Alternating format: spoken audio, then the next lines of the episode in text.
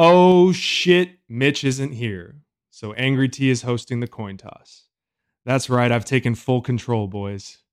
One surprise topic off the rip. Here we go. John, I have a coin, and since you get the rare opportunity of being a contestant in the coin toss, you get to make the call, heads or tails. Oh my gosh, I'm almost speechless. This is this is the moment I've been waiting for. I'm going heads. Heads. It is tails. Give me the ball.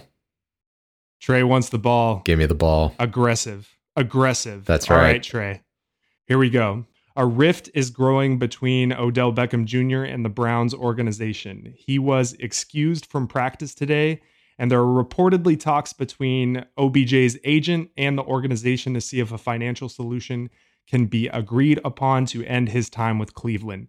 We don't know what's going to happen, but here's the question. If OBJ were to hit the waivers, where would you hope he lands to recoup some of his fallen value? So, which team do I hope picks up OBJ off of waivers? Yes, because he will be hitting waivers uh, Okay. because the trade deadline is passed. He won't be a free agent. Okay. Yeah, the the obvious answer for me is the Chiefs. Right?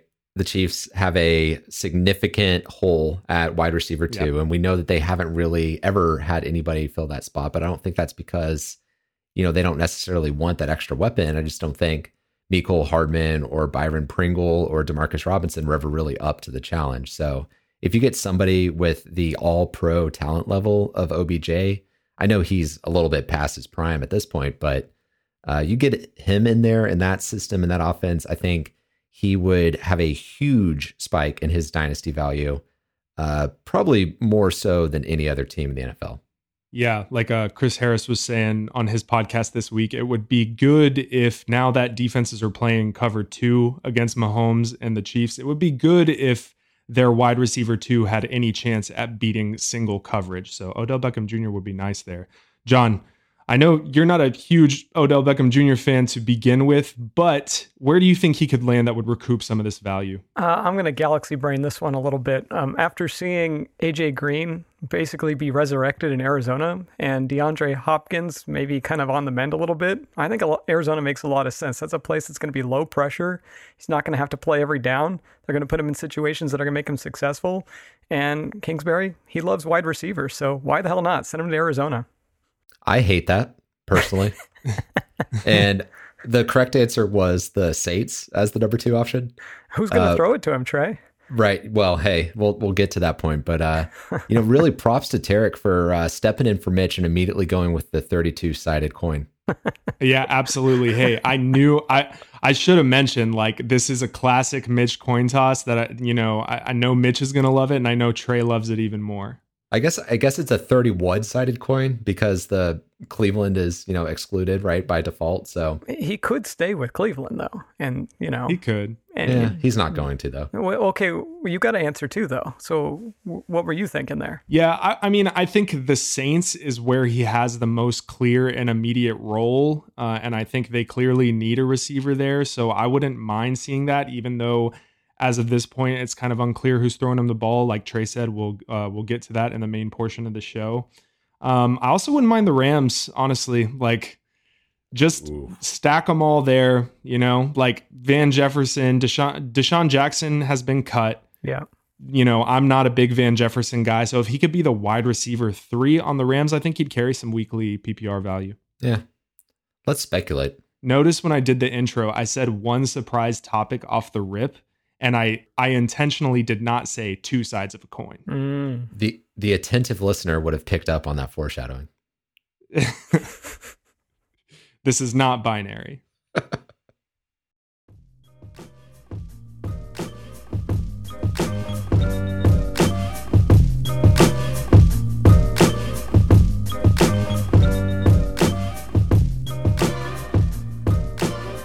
What the fuck is going on? Everyone, welcome into the Long Game Dynasty podcast, a weekly roundtable discussion about Dynasty fantasy football. I'm your host, Tarek Angry T. Benshwiya. With me today, John Alexander and Trey Cryan. Mitch is out of the office today, but John, what's going on, man?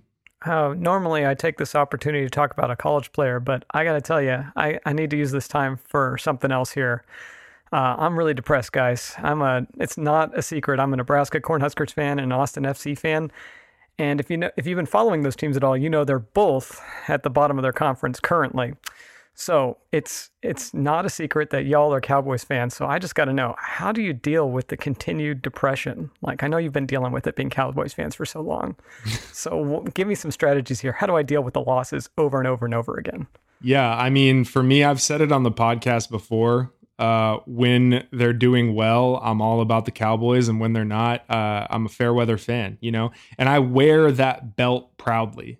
That that cowboy belt buckle proudly. exactly. Yeah. So I mean, look, people will call me a bad fan or a coward. I'm just I'm just taking care of myself, bro. Right now, go Cowboys. But you know, when Jerry Jones and and Stephen Jones inevitably fuck it up again, I don't know. Go go fantasy team. That's all I care about. yeah, John, and and the trees are an expansion team, right? So you can't really be too surprised by the struggles in year one. They'll they'll grow into uh into their place in the league. But uh, they'll get some yeah, deeper they, roots, you might say. Exactly. Yeah, yeah, they'll yeah. establish some roots. Yeah, yeah. yeah. But Nebraska, not, dude. Uh, you just got to start cheering for Notre Dame.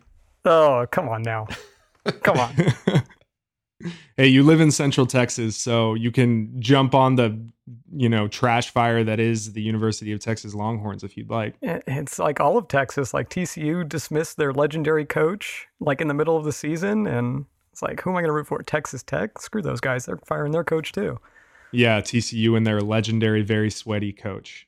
yeah, I mean, I know where John's coming from with the uh, the fan of the bad team uh, perspective. You know, I'm a Astros fan. Oof. Been an Astros fan for a long time. They were the worst team in the league for a long time, and uh, you know now they've been to uh, five or three World Series in five years, and they just blew it last night against the Braves. So you know, baseball's over. Oh well.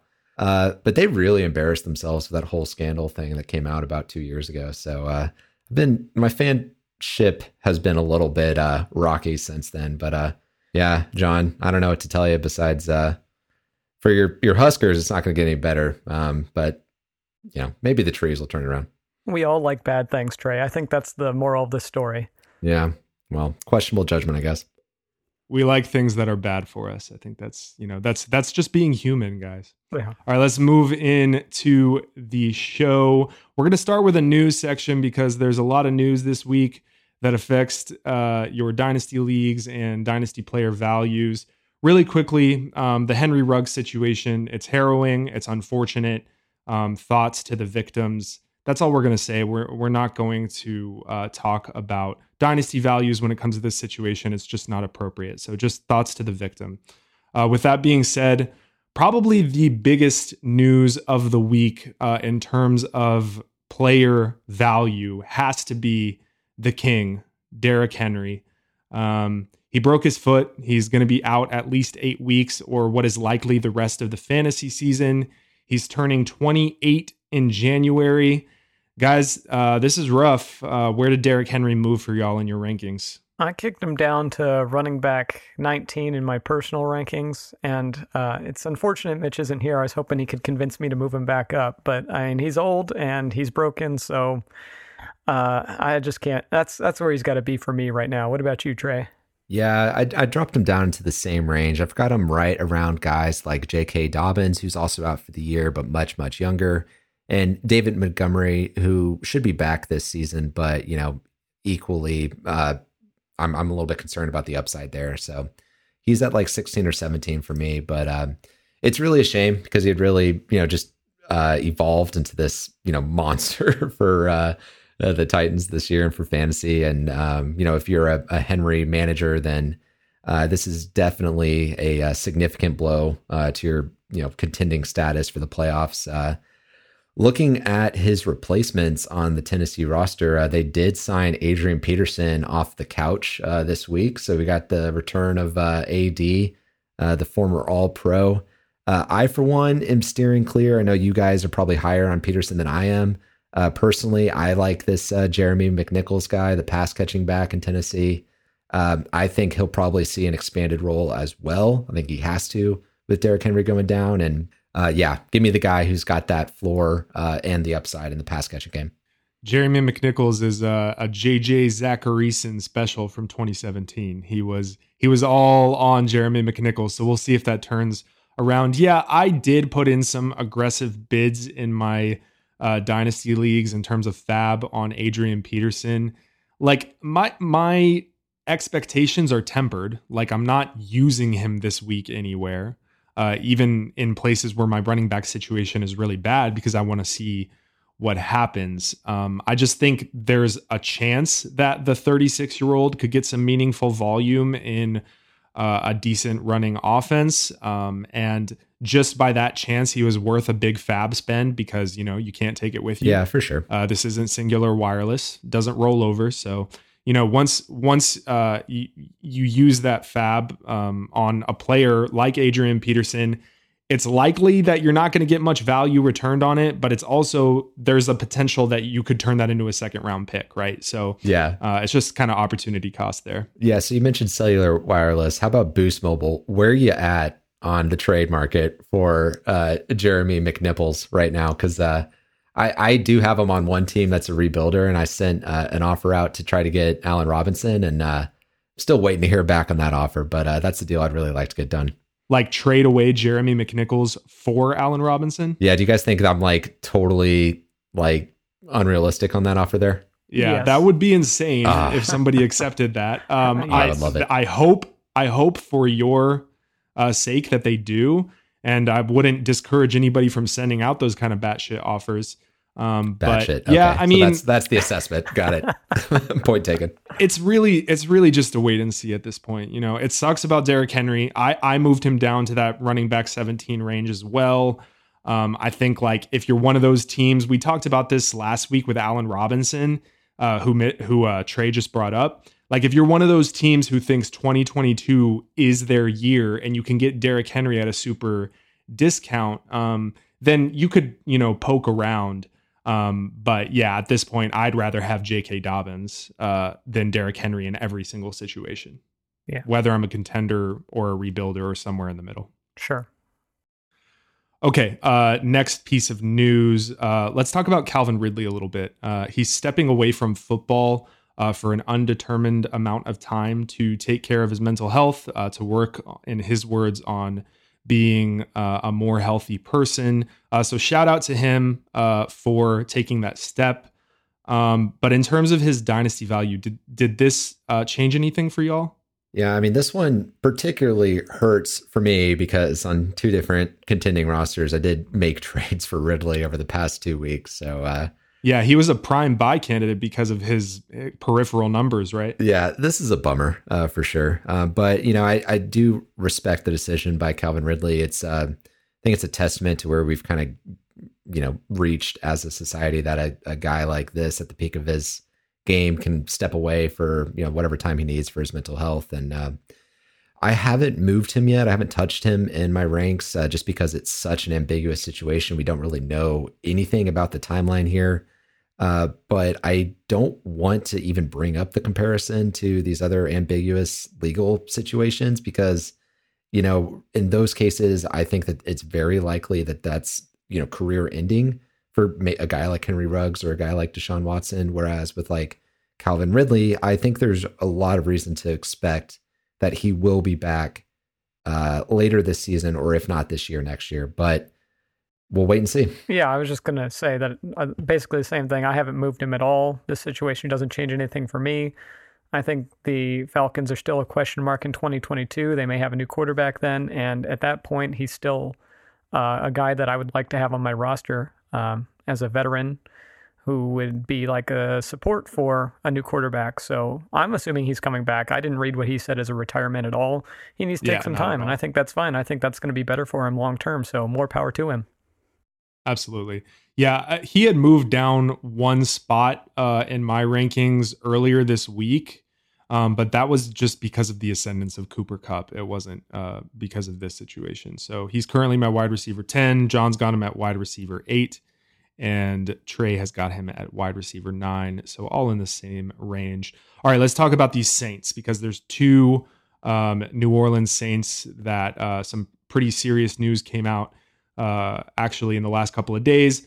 today we learned that Michael Thomas, uh, wide receiver for the Saints, will be out for the year after suffering a setback in his ankle injury recovery. Uh, this is rough. Uh, I know there's a lot of people out there who are advocating to go buy for Michael Thomas. A lot of people stashing him on redraft leagues and contending teams, hoping that he would help you down the stretch because, as we mentioned earlier, they really, really need a wide receiver uh, doing some stuff out there uh, for their offense. So, uh, as I asked with the other guys, did, did, this have an effect on your rankings and your valuation of Michael Thomas? Oh yes, yeah. Oh yes, it did. I've dropped him. I think I've always been the highest on Michael Thomas on this pod, and I've got him all the way down at wide, wide receiver 36 in my dynasty rankings.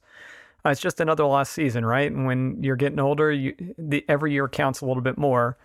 Uh, so not only is he going to have to recover, but he's going to have to try and recover and get back to that elite place that he was. And I just don't think that's going to happen. I, I think he's still going to be a nice flex play at some point in his career, but he's never going to be the wide receiver one like he once was. Yeah. Um, and so that's why I've got him at 36 because I think he's still going to retain some value the same way you all think Odell's going to perhaps retain some value, but um, it's not going to be anything near what it used to be. No, I completely agree with that, John. I've got, him about uh, 10 spots lower than you do now. And uh, it, this news really sucks. Uh, this is somebody who I de- definitely thought was coming back this year and was going to be a contributor. And, you know, now we're kicking that can down the road again. Uh, it seems like there's something larger happening in the relationship between him and the Saints organization. So if I had to bet right now, I would bet that he's not playing in New Orleans uh, next year. Uh, but you know, I guess we'll we'll find out what happens there. Uh, yeah, I think this is very much like the Odell Beckham situation from last offseason. Uh, I don't think he ever returns to that wide receiver one value, and you know, this is just going to be a name going forward. So I am happy to start moving on from him in all formats if I can. But um, yeah, I don't know if you're even really going to be able to get value right now. So it's probably more of a hold for me at this point. Yeah, I was drafting a lot of Michael Thomas um, before the original news about his ankle injury and being placed on the pup. I thought he was just like a smashing value in the sixth round of startups. Yeah. So I had a lot of Michael Thomas. And then once that news uh, hit, I maybe, depending on what you think a panic sell is, I, I panic sold Michael Thomas everywhere. Uh, and got out for what I could, you know, throwing him into trades just to get him off of my roster. And it turns out that it looks like that panic sell ended up um, returning okay value. So, yeah. I mean, yeah, like like Trey said, if you are in the position where Michael Thomas is on your team, uh, you know what's coming now, right? He's not going to be here for the rest of the year. That should mean he's healthy next year. And yeah, I would agree with Trey. I don't think he's playing another snap for the Saints. All right, Saints quarterback Jameis Winston, ACL tear and MCL damage. He's out for the year. According to some beat reporters, he's not expected to be back on the Saints next year throwing the football. That's category two stuff. We don't really know if that's what's going to happen. But um, what do y'all think about this Jameis Winston news? Yeah, so Jameis was a guy I got really excited about after week one. I think a lot of people got excited after those five touchdowns. And, uh, you know, he's had a couple of big weeks since then, but nothing close to that week one performance. Uh, so he was somebody who was sitting in the low end QB2, high end QB3 range for me before. He's now dropped down to quarterback 34.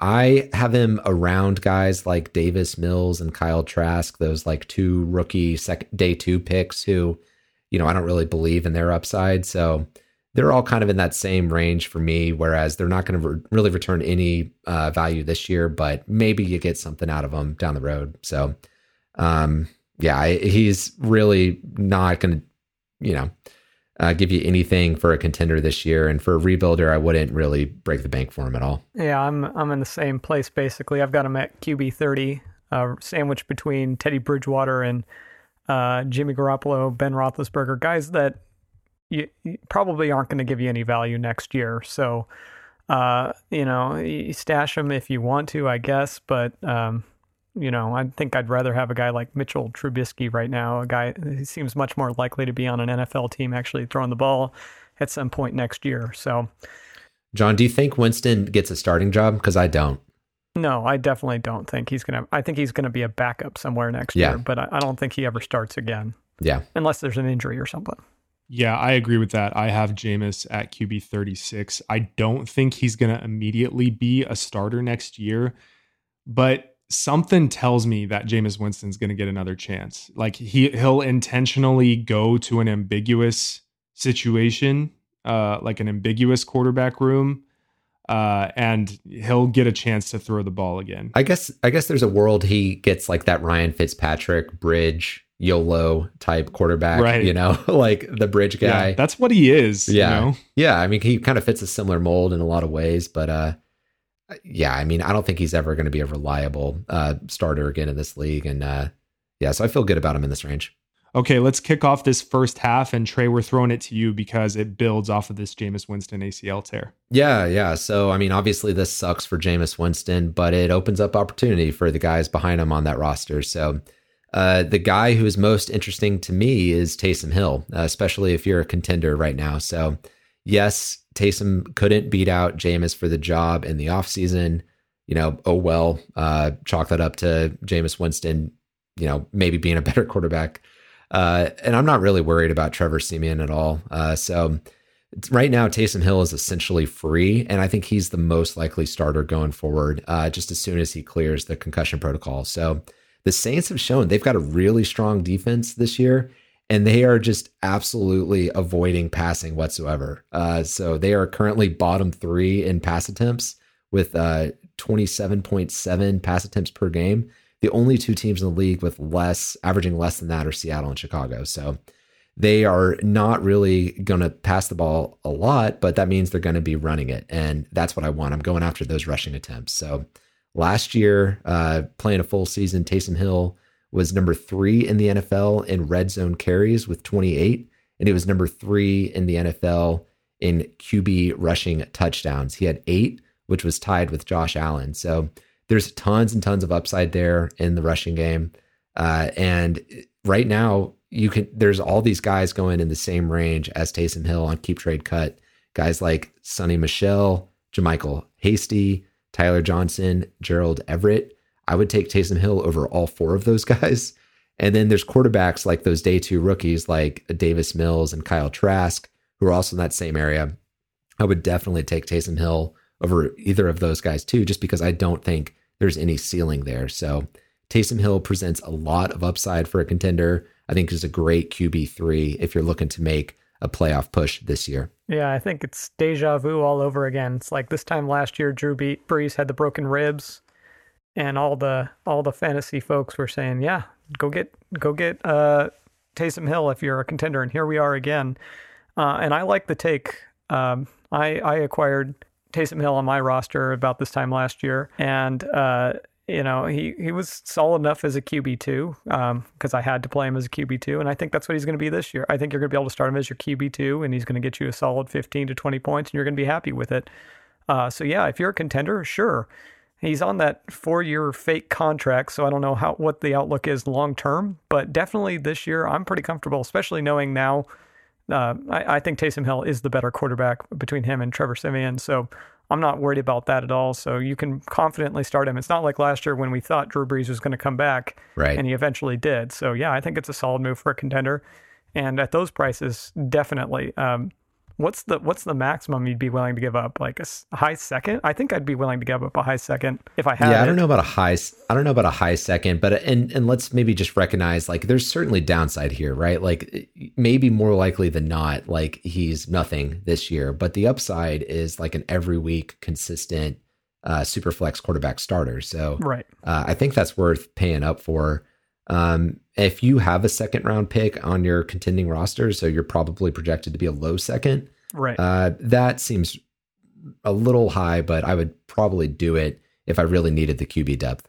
Yeah, as long as he is the starter uh, for the Saints, and that's what we're expecting. Right. You know, like there's people at ESPN, I believe right now, they're still projecting Trevor Siemian to start and Taysom Hill to be the gadget guy. Uh, I, I don't think we expect that.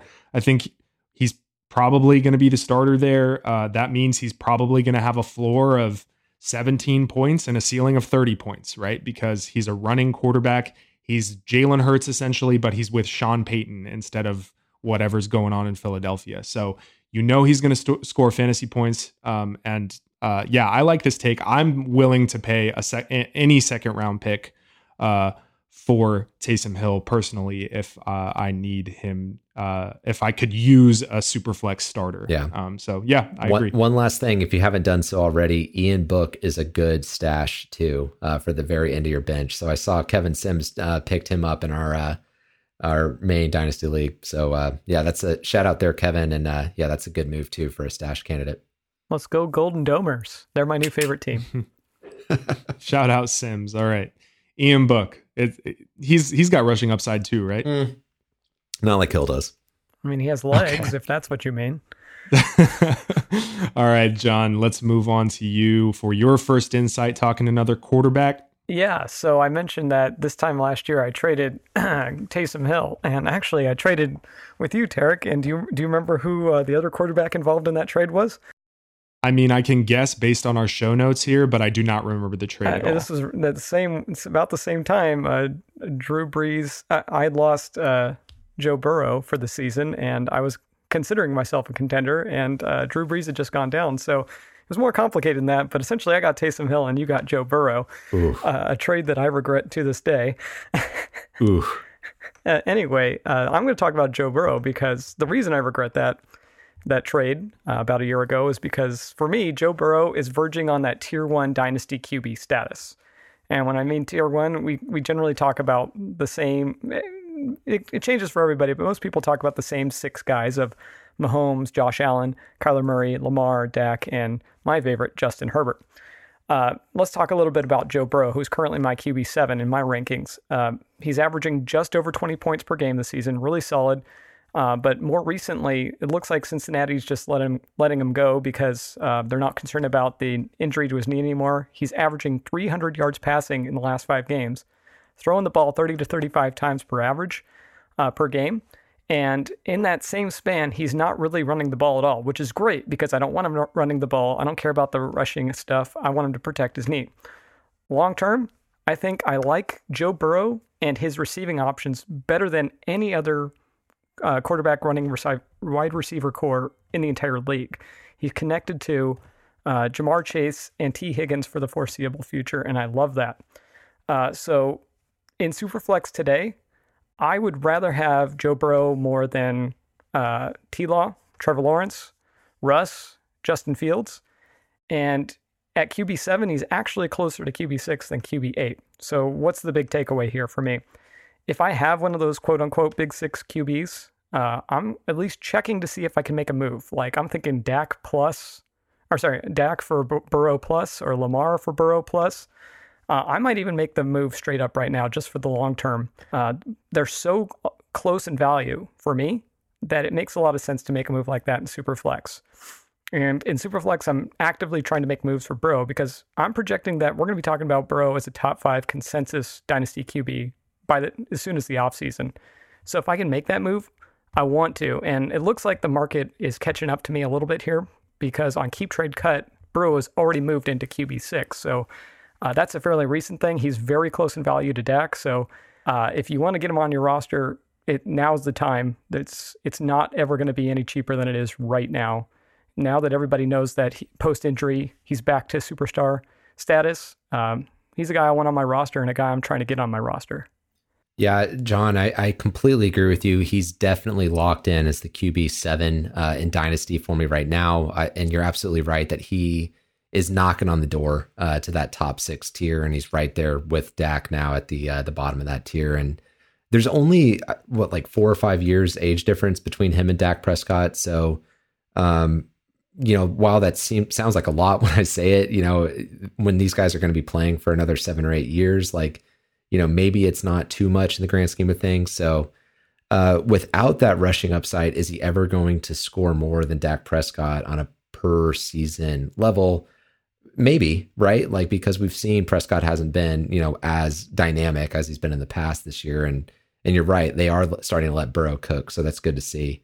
Um, yeah, I think uh, I don't really have anything to add to this except I did have a somebody ask me about uh, if I wanted to trade Joe Burrow yesterday on one of my uh, rebuilding rosters. And rather than value him at like the QB seven or whatever, I was valuing him at the same level as a guy like Justin Herbert. Now, obviously, that trade didn't get done, but I'm not going to let him go for cheap at this point. Yeah. Um, I overall agree with you here. I think with these top seven or eight quarterbacks, we're always going to be splitting hairs to a certain extent, um, especially once we get past Patrick Mahomes, Josh Allen, and Justin Herbert, who are kind of creating a tier, in my opinion, as a top three. But um, yeah, like splitting hairs. Uh, but I would personally still take Russell Wilson. Uh, he's my QB7 over Joe Burrow. I know there's a, a, pretty decent age difference there, but I think Burrow has proven himself to be a good quarterback. Um, he just hasn't gotten to the point where he's a transcendent quarterback like Russell Wilson is. And um, so, just for that reason, I'm not worried about Russell Wilson's age. I would still take Russell Wilson over Joe Burrow. But by that token, it kind of supports what you're saying here, Jon. Like, if you wanted to make a straight up trade, like if I had Joe Burrow uh, and somebody offered me Russell Wilson for him, I would take that trade. I would prefer Russell Wilson. The problem is the only place I have Joe Burrow, I also have Russell Wilson in that league. Um, so I'm not going to go out and make that offer today. Um, but yeah, like I, I, think we're splitting hairs here, and I think you're right. Like Joe Burrow's looked great. He looks over the knee injury. Um, and yeah, like if he does get back to running a little bit, then that's just gravy, right? I mean, right now he's he's throwing enough. He's got those weapons, so he's he's looking like a stable top eight quarterback uh, for the foreseeable future. Yeah, and I'll, I'll let Jon jump in, but the reason I have Russell Wilson uh, lower, uh, like firmly lower, like forget about the injury at this point. It it just seems like the Seattle offense refuses to ever let Russell Wilson really throw the ball like he's capable of. And, you know, I don't want to like, you know, overreact to situation or, you know, irrational sure. coaching. But I think in this like situation, they have proven that that's just the way it is in Seattle. Yeah, that's fair. Um, I guess when we're splitting those hairs, I'm I'm going to take the transcendent guy. That's that's just where I'm going to go. But I I hear what you're saying there. All right. Uh, so let's close out this first half with my first insight uh, for dynasty leagues and it's pretty simple. Uh, buy Zach Moss as a as contender bench depth. You know, Zach Moss is beginning to dominate running back touches and snaps in most weeks on an offense that we know is good and is high volume. We also know that Josh Allen is the running back one there, and he's going to take a lot of red zone touchdown opportunities away but Moss is steadily getting 12 to 15 opportunities a week in Buffalo. And this past week, he had seven targets in a close game and four red zone opportunities. Shout out to Josh Larkey for the numbers there. Zach Moss currently running back 33 on Keep Trade Cut and running back 35 for DLF ADP. I think that's about right. And I think it's not hard to acquire him in many leagues for a second round pick. I'm not a huge fan of Moss talent wise. I think he's replacement level, but this is a decent depth move for a contender to plug up some bye weeks and give you a floor in PPR leagues if you have injuries. I have him on one of my contending rosters. Um, it's a super flex roster. It's PPR. It's pretty deep, and I've been using him as a flex almost weekly, and he's doing enough for me there to uh, to to you know at least hold water. What do y'all think? Yeah, the interesting thing with me about Zach Moss is uh, I just want to rewind back to the offseason when it, the there was a huge question mark between Zach Moss and uh, Devin Singletary. Yeah. And the I think the question was, well, we have no idea who's going to be the lead guy here, so maybe you go after whoever you believe is more talented. But you know, if I'm remembering correctly, I, I think most of us viewed both of these guys as replacement level talents, right? right. So if there's I mean I I mean honestly Trey I actually just following Chris Harris who I trust his tape evaluation I I actually lean towards Singletary cuz because of the question mark and Singletary uh, according to Harris has a little bit more juice. Yeah. Yeah. Well interesting because you know clearly uh, this year has borne out that Buffalo trusts Zach Moss a lot more yeah. Uh, especially in the red zone. Uh, so you know, I don't know what we can do from a process perspective to kind of rewind and, uh, you know, figure that out for next year. So that's something I'm going to think on a bit more. But uh, I completely agree with the take here. I think he's uh, he's definitely good contender depth at this point. Yeah, I would just add on one thing here for anybody who's listening to this and they're saying, hmm, uh, RB 30 to 36 kind of guy, a second round pick for that. any any second round pick next year, I don't think you're going to end up with a running back in that same range. The running back depth does not look great in this next class. Uh, so even if you are a contender and, and or if, even if you're not a contender, I don't think the running back class is great next year. And Zach Moss is probably better than a running back that you get in that second round next year. Personal opinion.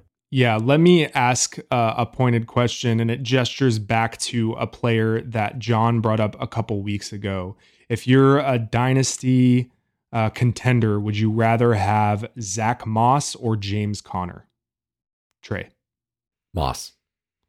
Moss. Yeah. Okay.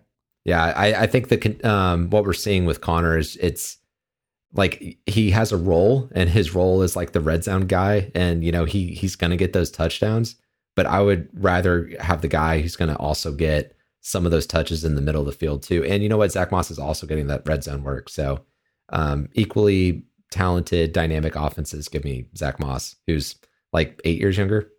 I'm uh, exaggerating, but you get what I'm saying.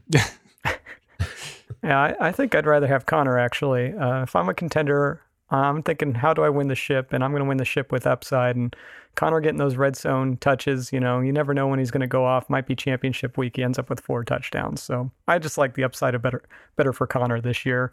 Uh, long term, I definitely Moss for sure. Yeah, give me give me Moss in in any situation. I think uh, he's just got a safer safer floor. Um, but yeah, I mean Conner is going to score those touchdowns, but uh, as we know, that's not extremely sticky. All right, mic check. It is halftime. Nas, why did you do it? You know you got the mad fat fluid when you rhyme. It's halftime. Okay, so uh last week, um, had a rough week, went one and three. Not a good week, guys. Um, so Mitch is not here. Uh, so we are claim, 0 and 3. yeah, we are 0 and 3 on the podcast uh, this week, but uh, Mitch isn't here to claim uh, his title as the sharp of the podcast. But hey, Mitch, we appreciate you for keeping us afloat. Um, Mitch is now seven and one on the year. Wow. Uh, so well done, Mitch. But hey, we we got we got plenty of time to right this ship and get back up to a 70% success rate because that is our goal. So uh, we're picking games against the spread just as a reminder. Uh, each of us picks a game against the spread, and then uh, I place a parlay on it here in Illinois, and we're keeping track of you know overall how many picks we got right throughout the season. So, Jon, uh, let's start with you. Well, I just got done talking all about Joe Burrow, and now I'm ready to put your money where my mouth is because I'm picking, uh, I'm picking Cincinnati at home against the Browns. Uh, they're a two and a half point favorite right now. I love that line because it's probably going to be close. I, you know, Browns have pretty good defense. Uh, I could see Cincinnati winning by a touchdown here, but I'm all aboard the Burrow hype train, as I just described. He looked pissed at the end of the last game, losing the Jets. Uh, you can tell he's a fiery competitor. I think he's going to come out. He's going to just light up uh, the Browns, who looked kind of suspect last week against uh, the Steelers. So give me the Cincinnati this week at minus two and a half. All right, so uh, Cincinnati minus two and a half. Interesting. Uh, I like it. Uh, Trey, I know you had expressed some concern about Cincinnati uh, at home? Yeah, I I mean for me Cincinnati I think defense is a huge liability and like the the Cincinnati defense is a lot worse than the Pittsburgh defense, so I think Cleveland's going to score a bit more than uh, 10, which is all they were able to muster last week. So for me, this line uh, minus two and a half, minus three is about right where it needs to be. But so it's about a, it feels like a coin flip uh, for me. But uh, listen, Jon, I trust you, man. You shouldn't. You should not trust me. yeah, yeah. Well, fair I, point. Hey, if it's a coin flip, I like those odds. All right, so I will dictate for Mitch here, who picked the Panthers plus three and a half at home against the Red Hot Patriots. So this is what Mitch said. CMC is back. Disclaimer: We don't actually know that. PJ Walker is going to cause problems with his speed, and I think the Panthers surprise some people and win this week. If anything, it should be low scoring, and the Sex Panthers won't lose by more than three. Interesting take there. Uh, a lot of trust in PJ Walker. Uh, well, yeah, we'll see what happens. I mean, what do y'all think? Setting up for a defensive struggle for sure. Hey, look, I'm not in a position to criticize any of Mitch's picks uh, because of how well he's done this year. But all right, uh, my pick Cardinals minus one and a half at the 49ers. This is fake sharp Cliff Kingsbury versus the new fake sharp, the real fake sharp, Kyle Shanahanigans. This looks like a hedge to me by Vegas that Kyler doesn't play. Uh, minus one and a half at San Francisco. I think Kyler plays, and even if he doesn't, call me a homer. Go go horns. I think Colt McCoy is probably good enough to manage the cards to a win. Like at the very least, he's good enough to where it's a decent possibility that they win. So there's a lot of upside in that line, whether or not Kyler plays, and I think he's going to anyway. So I, I think this is this is yeah, pretty easy for me at this juncture. All right, Trey, close this out. All right, let's go with the New Jersey Jets on Thursday night football. They are 10 and a half point underdogs at Indianapolis. And, you know, part of this is uh, believing in Mike White and that 400 yard uh, performance that he just uh, showed us last weekend. But this is mostly a fade on Indianapolis. I just don't think this Colts team is good enough to cover 10 and a half points against anybody. Uh, so yeah, I'm I'm gonna fade the ten and a half, the big points, and uh, put it all on New Jersey this weekend. Mike White running the uh, Mac Jones offense there in New Jersey, uh, just checking it down. So you know, hopefully Darius Leonard and that defense in Indianapolis will be able to see that you just got to guard the check down. Uh, don't worry about the deep pass, but um, yeah, no, I, I, I mean, you're getting 10 and a half points here. We got something to root for on this trash Thursday night game. Um, so yeah, I like it, Trey. Let's do it. Let's do it. Thanks, Trey. Give me a reason to watch. Make my wife angry at me. All right. So, you know, after our one and three week, we are now 20 and 12 overall together. That's 62.5% uh, success. Uh, still sharp, but, you know, we're going to bring that average up. We got it.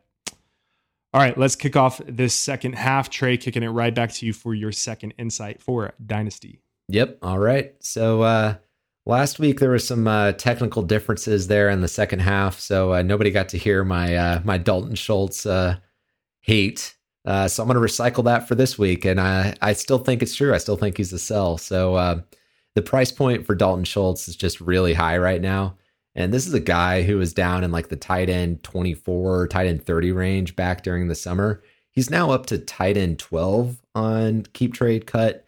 And he was as high as tight end nine just two weeks ago. So, you know, I'm slightly lower than him uh, as a low end tight end one, but that's that's not really the point here. I mean, so Dalton Schultz, 25 year old former fourth round pick from Stanford in year four for the Cowboys. He's having a good year so far. He's number eight in the NFL at 12.6 fantasy points per game. So there's a lot of people buying and believing in Schultz right now, but I still think this is the highest his value is ever going to be. Uh, like I said, he is a former fourth rounder, a day three guy, and he's a good, not great athlete. He has a 7.11 relative athletic score, which means he's only a 70th percentile athlete. So, not somebody who's really projecting to ever end up as a top five upside guy to me. And on top of that, most of his yardage this year has been on short passes that he's turned into 159 yards after the catch. That yards after the catch ranks right now number five in the NFL. And based on his, you know, average to slightly above average athleticism, I just don't believe that that kind of production is sustainable. So this week, the Cowboys are getting Michael Gallup back, who's been out since week one because of injury. And I just mostly don't think that Dalton Schultz is ever going to be a top five tight end. So uh, before you compare him to guys like Kittle and Waller, other late round picks, just know that Schultz does not have the athleticism of those dudes. And athleticism is really what I want in my tight end prospect. So if you're a contender and you've got Schultz on your roster, I would trade him straight up for a guy like Dawson Knox, who slipped a little bit in the ranks. I would uh, trade him for Gronk plus a piece because I like Gronk and Knox both more rest of the season. And long term, there's guys in the same range right now like Brandon Aiyuk, Allen Robinson, Terrace Marshall Jr., who were all like we were guys we were very high on going into the year who have been a little bit slow through the first half of the season. And I would much rather have them long term over Dalton Schultz and his limited ceiling, in my view. Yeah, this season has jaded me to the tight end position in general. It feels murkier this year than any time that I can remember. So I'm with you. If I can take any tight end, especially in that range after the quote unquote top six that I'm not sure I believe in anymore, uh, top five, top six guys, if I can flip that value for anything, tight end 12 for Terrace Marshall Jr., I'm jumping all over that all day. Any guy with upside, because it just feels like week to week, the tight ends uh, 1 through 12 are so unstable. It's hard to predict who's going to get you what. So if you can sell Dalton Schultz, if you can get him off your roster today to get a guy with upside like Terrace Marshall Jr., Brandon Aiyuk, guys you know can do it based on what we've seen, yeah, give me that all day. That's so easy. Do we know where Pat Freiermuth is now in keep trade cut? Is he a top 12 guy? Yeah, Freiermuth had a big week last week, so uh, he jumped up quite a bit. I think he's tied in nine or so in in keep okay. trade cut right now. But and that's basically where Dalton Schultz was last week, and that's why you were saying, you know, when we had technical differences, hey, if you can get Pat Freiermuth oh. for Dalton Schultz, go do it yeah. all day, all day. Yeah, Freiermuth was a great prospect profile coming out of Penn State you know, great production at the college level, and his athleticism is as good as, if not better than Schultz. Yeah, and I'm like at the point now, like if you can trade Dalton Schultz and like a fourth round pick or Dalton Schultz and somebody like I don't know James Washington or like somebody just a complete throw in and you can trade up to Pat Freiermuth. I'm 100% doing that. I also like the idea of trading away Dalton Schultz for something like a second and Tommy Tremble, uh, somebody who's starting to see the field in Carolina. Uh, again, go Golden Domers. You know, I, I don't. I'm not. I, have joked a lot about how Tommy Tremble is the next George Kittle uh, because of his athleticism and because of his college profile being more of a blocker, but coming in and starting to get receiving looks. I don't think that's actually the case, but it's basically like if you can get a second round pick and like an upside tight end that's kind of deeper in the rankings, I'm also doing that because I I agree with you here. You know, it's it's a little bit uh, unfortunate that uh, Mitch couldn't be here this week because he was kind of arguing the other side and that he believes in this Dalton Schultz ascendance. Um, but I think the three of us are a little bit more on the same page. So Mitch, you're going to have to give us a tweet about why Dalton Schultz is the real deal, bruh. Yeah, especially after his uh, what two catches on seven targets last weekend for like 17 yards. So uh, he's not looking. Hey, Cooper Rush, man, Cooper Rush. Yeah, that's that's true. He's not looking quite so rosy after the Cooper Rush game. But uh, hey, Dak will be back this weekend, so maybe you'll be able to still have that buying window. All right, sounds good. We're selling, I guess. All right, Jon, let's move to your second insight. Did Did you all see who the running back one on the week was this particular week? I did see. No, Jon, tell me. It was Michael Carter Jr. And I just want to take a step back here and I want to remind you of, I, don't think it was quite, maybe it wasn't six months ago, but it was definitely over the summer. We had, uh, we had a halftime show. And back then we were keeping score. We, we weren't keeping score, but we had a score. And the question was, what is your favorite landing spot for running back in the NFL draft? And I said, honestly, the New York Jets. And I, I got laughed off the stage. I got disqualified. What are you talking about, Jon? The New York Jets? Uh, here we are. And I'm here to talk to you about a breakout that has just occurred. Michael Carter, the sorry, the New Jersey Jets. My mistake, Trey. Uh, All good, man. I, I, think it's time to get. It's time to go get him while you can. This is what I was waiting for. Uh, in terms of acquiring Michael Carter, rostering him. Uh, what we just saw this week was uh, with a new quarterback, Mike White, 15 rushing attempts and nine receptions, resulting in him being in PPR leagues the running back one overall.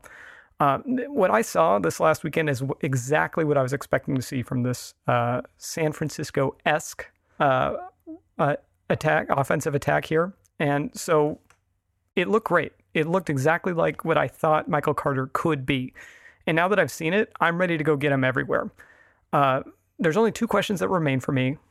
Does it happen again this week with Michael with Mike White again? And does it continue to happen with Zach Wilson when he presumably returns? My hope is that this coaching uh, this coaching staff is smart and they are going to go with what's working and they continue to pepper Carter with targets regardless of who the QB is. Like it's working, check it down to him. He's doing it. And since this outcome basically matched what I was expecting, uh, he's a buy now for me. Like go get him right now because this time next year we're talking about top 18 running back in dynasty. Uh, if you check keep trade cut right now, Uh, he's running back 22, I believe, which is equivalent to a late first in Superflex. And if I can get Michael Carter on my roster for a late first in Superflex, or what would project to be a late first in Superflex, obviously that's not ham- been hammered out just yet. Uh, I'm all over that because Michael Carter right now is better than any running back you're going to get at the back end of Superflex drafts next year. We're talking about big three guys. The guy I would have talked about, Kenneth Walker, looks like he could be the running back one in that class uh, Spiller from Texas A&M, and Breece Hall, Iowa State. These are the three guys that are going to go first round in the Superflex drafts, and then after that, it's like a wasteland. So those guys are going in the top five, top six, and that's and then it's uh, wide receiver city. So if you can get Michael Michael Carter for a late first, do it because you're not getting that in the 2022 draft. He looks great. And uh, I think the breakout occurred, and I expect it to continue. Yeah, it's crazy thinking back to uh, the rookie uh, you know, evaluation period at this point because, you know, Michael Carter was down in that same range as guys like Trey Sermon, guys like Chuba Hubbard, we were talking as like, you know, high upside, like, you know, second round picks. And, uh, you know, clearly he has eaten uh, Trey Sermon's lunch. Uh, oh, Elijah yeah. Mitchell has, has eaten Trey Sermon's lunch. So, uh, Michael Carter is starting to look like the, uh, you know, the best rookie or the best number four rookie, uh, running back out of that class. Uh, so, I, I still believe in Travis Etienne that he's going to come back and, and be the, the player that I think he was going to be with the injuries. So, um, yeah, Jon, I, I think the only thing I disagree with you on is like, would I trade a late first for him at this point in Superflex? I, I get why you would want to do that, but I think there might be a little bit of opportunity cost there and that you might be able to get more for that late first later on down the road especially at this time of year when like first round picks are like the lowest in value that they're ever going to be. So um, if it were me, I would take that deal just because I would expect that six months from now, that first rounder would be worth more than whatever I could get from Michael Carter in a trade. But it is cool to see the breakout. The guy is clearly a very talented back in a good situation. So uh, we'll see if he can keep it up. I don't know if he's going to get uh, nine receptions every week, but it was certainly uh, cool to see that level involvement in the uh, the check down game from Mike White. Yeah, Michael Carter's good, man. He he he can play. He's my running back 26 now. Uh, I moved him up. He was about running back 29 before this past week, so I didn't go crazy like Keep Trade Cut does every week. Um, but uh, he did move up a couple spots. Uh, Trey mentioned Elijah Mitchell. Uh, Jon, would you rather have Michael Carter or Elijah Mitchell? Right now, Michael Carter for sure. I need to update the ranks, but I agree with you. I'll take Michael Carter too. Okay, I have I have Elijah Mitchell one spot higher. I got Elijah Mitchell all the way to running back twenty five. Um, and maybe uh, that's fool me once, fool me twice uh, from Shanahanigans there. Right. But uh, I like what I've seen, and he's already dealing with an injury, so it's all par for the course. I'm sure he's going to be falling in my rankings very soon. but uh, I'm I'm I'm currently tilting and hedging on the air. Welcome to my brain. Keep keep Tarek cut right here. keep Tarek cut. yeah, but Michael Carter's good. Uh, I, I'm kind of between y'all here. I think like if you really need a running back, like um, I would rather pay a second for Zach Moss than a first uh, for Michael Carter, kind of like what we were talking about earlier in the show. Um, but if you're a big Michael Carter truther, uh, you think he's a good player, and you kind of buy what Jon's saying here that you're not going to get anything near his value in terms of the running back position in the late first in 2022, uh, I can totally see it. Um, let's hope that uh, Zach Wilson uh, saw that and is like, oh, uh, maybe I should check down a little bit more instead of throwing it to the other team five times a game. Yes. All right.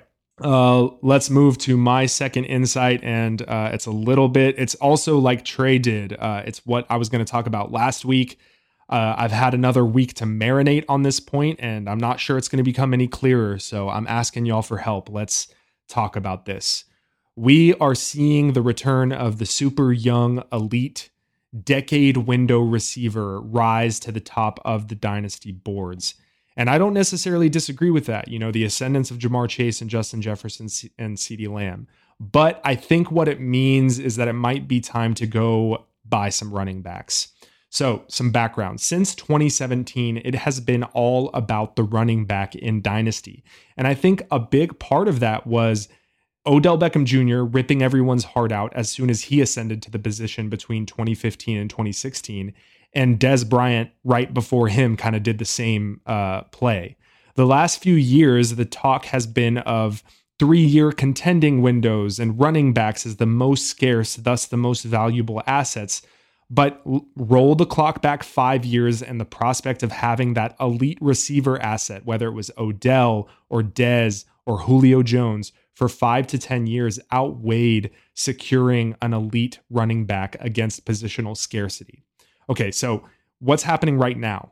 I think the Saquon Barkley and CMC injury plague over the last year, coupled with this influx of record breaking receivers, is shifting the discourse back to the desire for stability over scarcity. So we're seeing receivers climb the keep trade cut and DLF ADP boards. Ryan McDowell tweeted the new DLF first round, and DLF ADP has Chase at the 101 in 1QB J. Jeff at the 103, and CeeDee Lamb at the 106. Now, what this signals to me, like I said in the beginning, it's time to buy running backs. Not necessarily because I agree with one philosophy over another, but just because it's a clear trend or a zig in the market. Like receivers, young receivers are the hot commodity, and it behooves the smart dynasty manager to be among the first people to zag. So, uh, Jon, a few weeks ago, talked about CMC falling in the ranks. Does this mean that CMC is more acquirable? You know, he's maybe going to be designated to return this week. On one of my rebuilding teams, I was trying to sell Jonathan Taylor for a young receiver plus, but was met with the idea that Jonathan Taylor wasn't worth, you know, the Ja'Marr Chase, Justin Jefferson straight up. So does that mean that Jonathan Taylor is undervalued right now? Like in a place where I have Ja'Marr Chase, I'm sending out offers to get Jonathan Taylor plus back to see if that works. So if I'm reading the tea leaves correctly, and I'm not sure that I am, but I don't think that this is always going to last. I think it's going to kind of oscillate back and forth. So what do y'all think about this? Yeah, this one for me, it, it still kind of feels like you're dealing with a, a very limited sample of your like league mates, right? So like Mm-hmm. Uh, I mean, it's going to totally depend on who the manager is that has Jonathan Taylor or who has CMC and if they're like kind of following in line with this trend or not, right? So I definitely think it's worth having the conversation. And I get what you're saying about maybe trying to get ahead of the market and maybe in a couple years from now, like we'll say, okay, well, actually the running backs are, you know, just as valuable as we thought they were, you know, last year. Uh, but in that case, you know, CMC shouldn't be your trade target. Then you would be wanting to go after guys like JT, like you said, or DeAndre Swift, you know, who somebody is in my top three who profiles as like a top three guy over the next couple years. So um, I'm not personally, I think like I still want that hero on my dynasty squad, and then I want to like fill in pieces around him. But um, yeah, I don't know. There's there's a lot packed in here for sure. Uh, I guess it maybe this is just like a huge punt on my part, but I think it just totally depends on who the managers are in your league. So definitely worth having that conversation. See if you can get uh, JT or CMC on a discount. Uh, you know, relative to a guy like Ja'Marr Chase, who's been absolutely incredible to start his uh, his career, but I mean, we definitely expect there's going to be some touchdown regression coming. Yeah, Jon, look, I, I, guess maybe what this boils down to, and it's a lot of words just kind of to me to end up here, but is it like, should one go try and trade Ja'Marr Chase away for Jonathan Taylor and uh, a piece, like if that's possible? That's so hard. Uh, so let me preface my answer by saying I have moved in in one QB leagues. I I do have Ja'Marr Chase as the 1.01 overall, but then right behind him I've got JT and DeAndre Swift. So I mean the value's there, right? You would you you say yeah, get JT plus to go from one to two if you can. Uh, but at the same time, it's like, wow, Ja'Marr Chase, what are we witnessing here? And I just spent the entire yeah. first half talking about true, how he's connected true. to Burrow and everything. So it's a tough call. And I think Trey's got the right idea there. It's going to depend on the value. So I, I think the best deal is going to come uh, from somebody else. They're to, instead of you trying to acquire him, I think you're to figure out how your league mates value Ja'Marr Chase or value JT based on the deals that they send you. And that's when you got to ask yourself the question is like, what kind of value am I getting? Uh, it's to be hard for you to justify uh, making those offers um, because you, you don't really know how other people how they're viewing this very fluid situation. Like we're kind of in this transitory phase right now. So uh, I think a lot of people are probably stuck in redraft mode and they still value running backs. But anybody who's watched the wide receivers this year um, are probably making that that move slowly. So I don't know. It's worth having the conversation at least. Yeah, and and Jon, you know what that made me think of is this is something Tarek brought up a while ago. I, I'm sure other pods have talked about it as well, but there's this philosophy where if you ever have a guy who's at the very top of their position, Yeah. that you should be trying to sell them or or trying to move them off the, your roster because there's no way their value can ever increase beyond where it is at this point, right? So, Right. um, you know, would you then go for Chase for a guy like, you know, the next tier down, you know, call it CeeDee Lamb and a first round pick? Because Oh yeah. because then right, I don't know if CeeDee Lamb is a tier break, maybe more a guy like Davante Adams or Terry McLaurin or whatever. That's where you think about it. Right, right. Yeah. If it's Ja'Marr Chase for Davante Adams in a first, that's tough. Right. I, like uh, that's where you have to really think. Um, anybody like Ja'Marr Chase for anybody like DK Metcalf, AJ Brown in a first, that's a no brainer for me. Yeah. But once you get into that 27, 28, 29 year old tier, right. that's where it gets tough. Um, I think I'm still doing it just because like I'm so much of a of a value accumulator in Dynasty. Like that's just how I play is like I want to accumulate value where I can. But you know, Chase is he's one of those he's becoming one of those assets like Kyle Pitts and to a certain extent like Jonathan Taylor, where like they're just so desirable that when you have them, it's it, it- there's there's value to having them not only because they put points in your lineup at a elite rate, but also because you have the luxury of time Right. to where you can wait for the best possible deal Right. to come up, Right. right? And you can maximize that value. You can wait for somebody to come with a crazy offer on the table. Yeah. Put down the three first rounders and, Right. you know, a guy like uh, Najee Harris or Javonte Williams, right? And And hey, there's uh, there's a trade deadline coming up in a lot of leagues here, so that's when that sort of craziness will happen. So the conversations need to start now in order for that sort of thing to to occur in a couple of weeks here. All right, that does it for episode 30 of the Long Game Dynasty podcast. Hope you got some mileage out of these week eight insights. Uh, we will be back next week to talk about the week nine slate. Later, guys. later. See ya.